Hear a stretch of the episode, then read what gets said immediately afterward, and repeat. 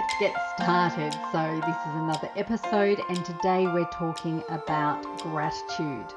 And the reason I wanted to talk about gratitude is I think this is really timely to really start to think about what we are grateful for.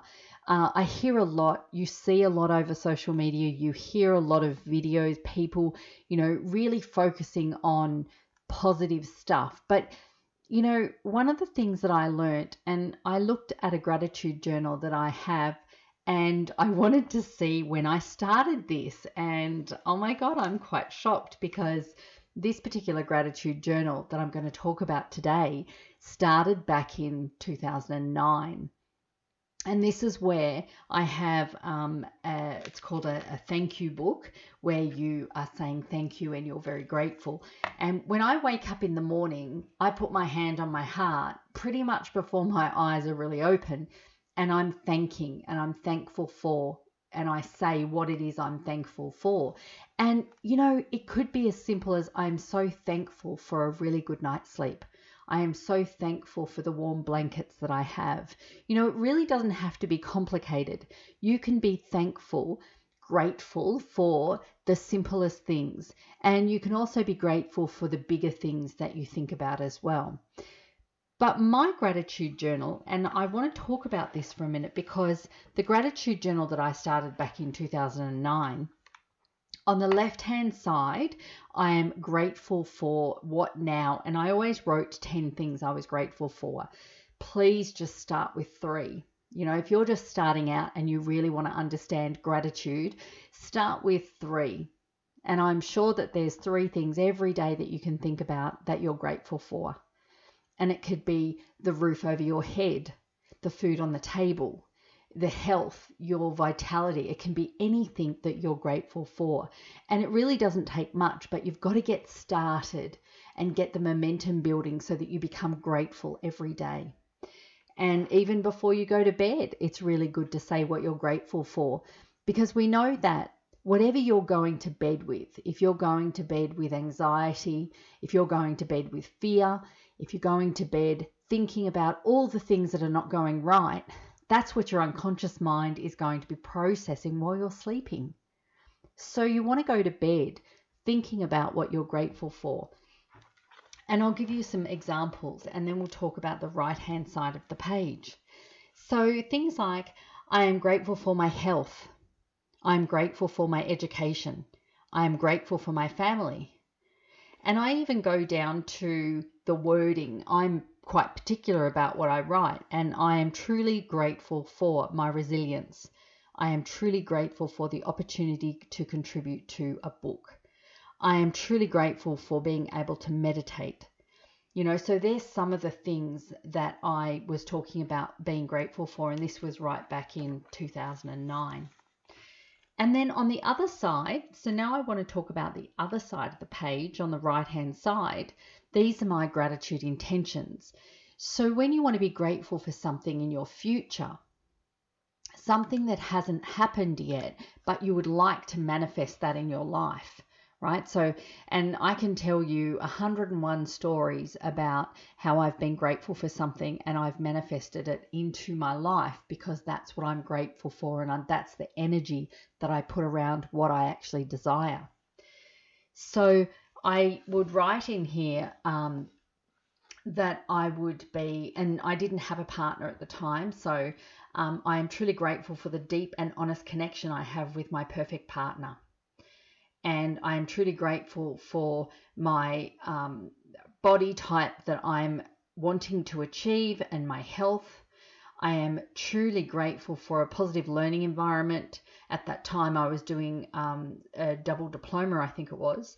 I am truly grateful for the wonderful people in my life.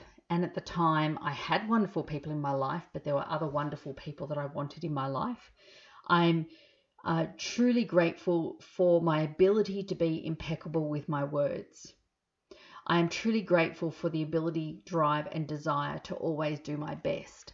So, and I could have written that at the time because I didn't feel like I was doing my best, but I want to make sure I am. So, again, 2009, I'd have to really sit and think and look back at my journals, because I also write in a journal to see what was happening at that time of life. I always wrote, whenever I wrote what I'm grateful for now, I then also wrote what my gratitude intentions. Now, there could have been something that I wrote that I'm grateful for now, and then I write about what I actually, like, I want to continue that, all right? So when you're talking about wanting health and vitality, I still may have had health and vitality at that time, but I wanted to continue to manifest that and work towards that. So please don't be confused about what we want to manifest. We still have to take action towards. So sometimes, those that think if they're writing it down and not taking any action, well, it's not going to happen. But let's get back to what we're grateful for. When we feel gratitude, we can't really feel the negative feelings. So if I'm grateful, I can't be angry at the same time. If I'm grateful, I can't be sad because I'm feeling that gratitude within my heart. So I really need to feel it. So I want you to do that with me now. What are you grateful for? And we might be going through a very interesting time where we've been locked down. But I have to say, I don't feel stressed about it. I don't feel restricted. There are things that we can't do or shouldn't do because we don't want to risk other people's well-being. But I feel truly grateful for this time. I'm grateful because it's brought my daughter and myself much closer. We've spent a lot of time together and it's been quite beautiful. We've worked better as a team, so I'm very grateful for that. I wake up in the morning and I'm grateful that I've had a good night's sleep. I have a beautiful view when I look out my window. So when I wake up, I'm like, thank you for this view. Thank you for the mountains. And I know that it's a bit cold and I have to light the fire, but I'm still grateful for the other things that are really, really positive. And being grateful just means that you are able to focus on the things that are really joyful or good in your life. And you know what? If you find it hard to think about what you're grateful for, when you get up and make that cup of tea or coffee, be grateful for that. When you get up and put your slippers on, or you get up and put your workout gear on, be grateful for that. There's any number of things that you can be grateful for. If you have fresh running water, be grateful for that. If you have food in the fridge and in the cupboard, be grateful for that. All right. If you are able to work from home, be grateful for that. And when things don't go to plan, find something that you can be grateful for. And if you want to just start out writing 3 things down before you go to bed, can be on a notebook, in a journal, it doesn't really matter, but just write down 3 things that you're grateful for.